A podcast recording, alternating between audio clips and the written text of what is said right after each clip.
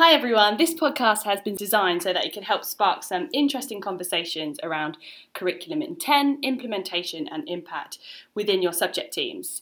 Subject leaders have already had a session thinking about this on Monday, so this is really a time for members of the team to get stuck in and share their ideas and thoughts about the current provision that exists in your respective departments. There will be times where we ask you questions, and so what we'd like you to do is when we kind of say pause, to pause the podcast and then discuss and uh, debate what you have heard. If subject leaders could help to kind of shape and facilitate this conversation, that would be great. Everyone in your team should have a crib sheet where you can jot down your ideas before you scale your conversations up to a whole team discussion. So, this is really focused around kind of independent thought and then sharing those thoughts so you can kind of see where there are kind of differences and similarities and that sort of thing. So, without further ado, let's go. So, Kerry, we know that curriculum development is at the core of our school's strategic vision this year. So, why is this? Hello. Um, our learners have one journey through their five years here at Honeywood, and we need a diet for them that is well constructed to give them access to the knowledge and skills they are entitled to. In spending five years here with us, we need to tackle some really important questions. What do they get out of coming to school here that they wouldn't get elsewhere? How are we making our curriculum equitable? And then some more system wide reasons that satisfy the intent implementation, and impact notions of Ofsted.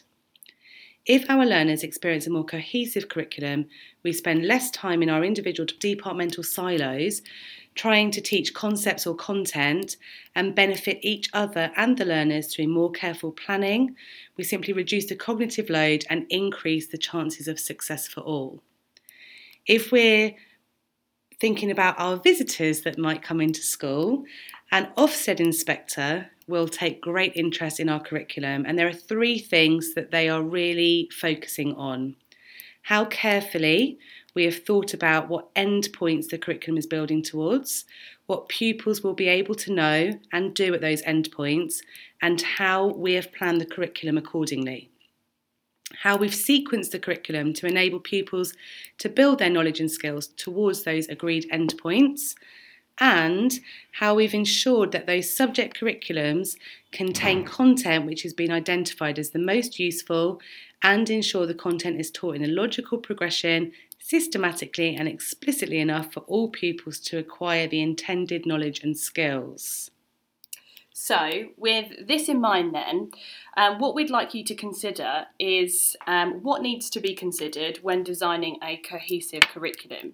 So, discuss in your team uh, your thoughts. So, jot down on your piece of paper first your kind of initial ideas, and then we want you to kind of scale that up to a kind of whole team discussion. So, if you could press pause now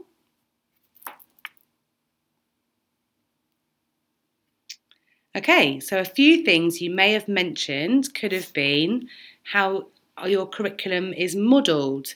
Is it cumulative? Have you got segments? Does it spiral? Have you got a helix or a Fibonacci pattern? Your subject leader will be able to tell you more about what those individual designs look like. Are you working towards the roadmap of a curriculum model? How is your curriculum sequenced? Have you got spaced learning or interleaving evident in your curriculum?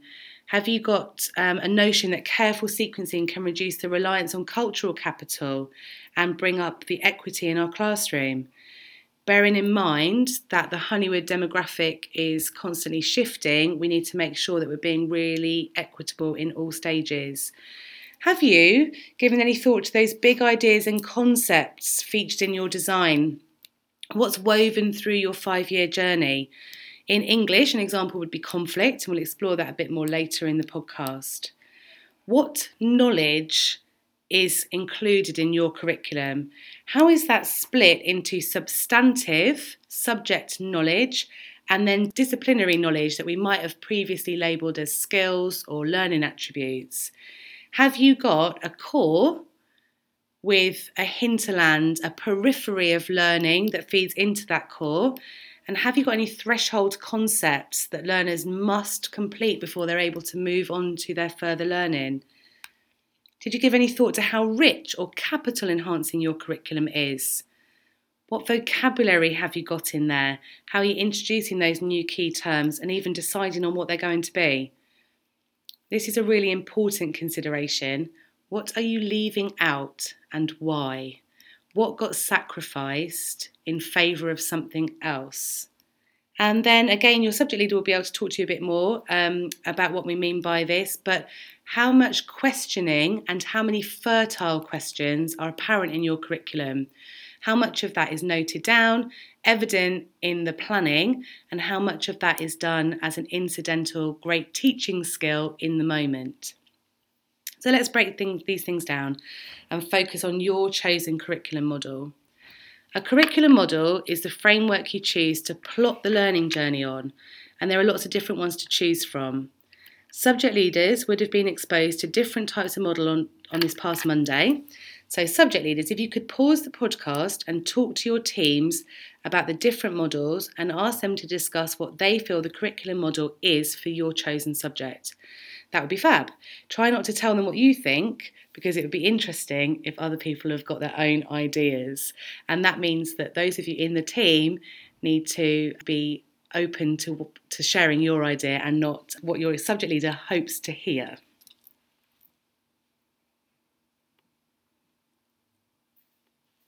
Okay, hopefully that raised some kind of fruitful kind of discussion within your teams. We're going to move on then from looking at curriculum, uh, curriculum model to looking at something called big ideas or concepts. So, big ideas or concepts that have been intentionally selected to build on learners' knowledge. So, for example, if I were to redesign the English curriculum again, a key concept that I would choose to explicitly weave throughout the five year journey would be conflict because this seems to arise in various different guises throughout the five year journey. So, for example, in year seven, we look at war, so actual conflict. In Refugee Boy, which is a text we study. In C8, we look at noughts and crosses, so there's more of a kind of societal conflict around the idea of discrimination. In C9, there is a kind of familial con- uh, conflict around Romeo and Juliet. In C10, we look at psychological conflict and actual conflict in the poetry. And then in year 11, all of these different types of conflicts feature within Macbeth. So you can see how that key concept is kind of woven through, or would be woven through the curriculum, so that when learners are engaging in more kind of um, technical texts or their GCSE texts, actually they've got knowledge to kind of draw back on in order to be able to engage um, in that. Uh, similarly, in geography, we've got six key concepts which appear in our Key Stage 3 curriculum and in GCSE. So, two examples would be interdependence and scale. We explore that in everything from development, trade, migration. A good example is the learners will find out the mechanism of an earthquake. Then, in another session, we'll look at the impacts on a particular country, such as Haiti, and then look at how the international community assisted and how we are all linked together or interdependent. For example, an earthquake in a far off country may affect what food is in our supermarkets here in the UK. We can then offer some stretch to why this same event has differing impacts in a country of greater wealth like Japan. But we've chosen those key concepts carefully. In talking about key concepts, Abby and I had begun to notice some commonalities in the themes learners are introduced to. For example, in Refugee Boy in Cohort 7 English, and then Refugees and Migration in Cohort 8 Geography. In the future, we hope to develop this um, as a strand of what's happening in something called the hinterland. Where could we benefit from common understanding and language in the issues learners meet in different subjects or at differing times while they're with us at Honeywood? So hopefully you have a, a bit of an understanding around the idea of concepts and big ideas if you didn't have originally. So what I'd like you to do now, so on your crib sheet there is some questions and in a moment I want you to pause the video again and I would like you to answer these questions independently again and then after everyone has answered those questions independently scaling that up again um, to a whole team discussion. So the, the questions are have key concepts been explicitly considered when designing the curriculum? So, you as a classroom teacher, do you feel that? Do you know what they are? If you have them, do you know how they were chosen, what the method was? Were you involved in that uh, selection process? Does everyone agree on those concepts now that they have been chosen? Do you think now that you've taught something, actually, there's some other concepts that have come to the fore? Do all team members know what these are? So this will come out of the discussion that you have together. And also, do the learners know what uh, these concepts are as well? So if you pause the video now and have that conversation, that would be great. Okay, hopefully that's given you enough time to have some really deep conversations about those key concepts. Now we'd like to move on to discussing knowledge. So, knowledge can be split into various different parts, but today we'd like to focus on two substantive and disciplinary. So, by substantive, we mean the content that is taught as fact. For example, the rules of netball, the plot of Romeo and Juliet, Pythagoras' theorem, things along those lines, what you might call kind of the, the core content. Disciplinary knowledge, on the other, other hand, is understanding how that knowledge is established, verified, and revised. For example, carrying out an experiment, writing persuasively, or how historians come to conclusions and make judgments. In a moment, we'd like you to pause the podcast and think independently about the substantive and disciplinary knowledge that you need to teach in the current topic you are delivering to Year 9. Give yourselves five minutes to think independently and then scale this up to a whole team discussion and see if there are any differences to consider and why that might be.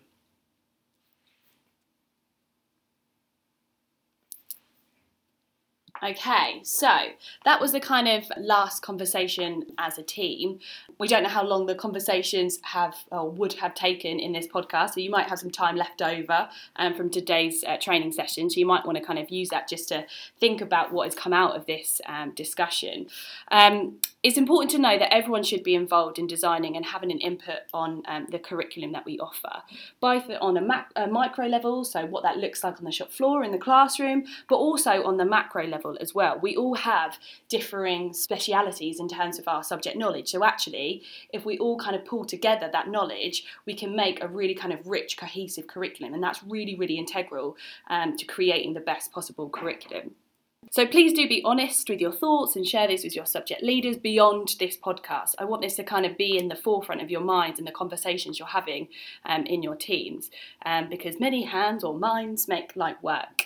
Um, there's obviously some uh, departments in the school that are kind of um, quite far along in this journey, looking around kind of curriculum. So obviously, um, Kerry has done some fantastic work in geography, and Charlotte Gamble in science as well is kind of on that journey in terms of science as well. So if you wanted to kind of go and pick the brain of um, some people that are really leading lights um, in terms of curriculum, I'd kind of uh, push you to go and speak to those people because they've made some really fantastic progress with their curriculum design over the past year so it could lend a really good voice and mind too. So thanks so much for listening. We hope that was fruitful and feel free to feedback and have conversations with us around how useful that was. Have a nice evening. Thank you.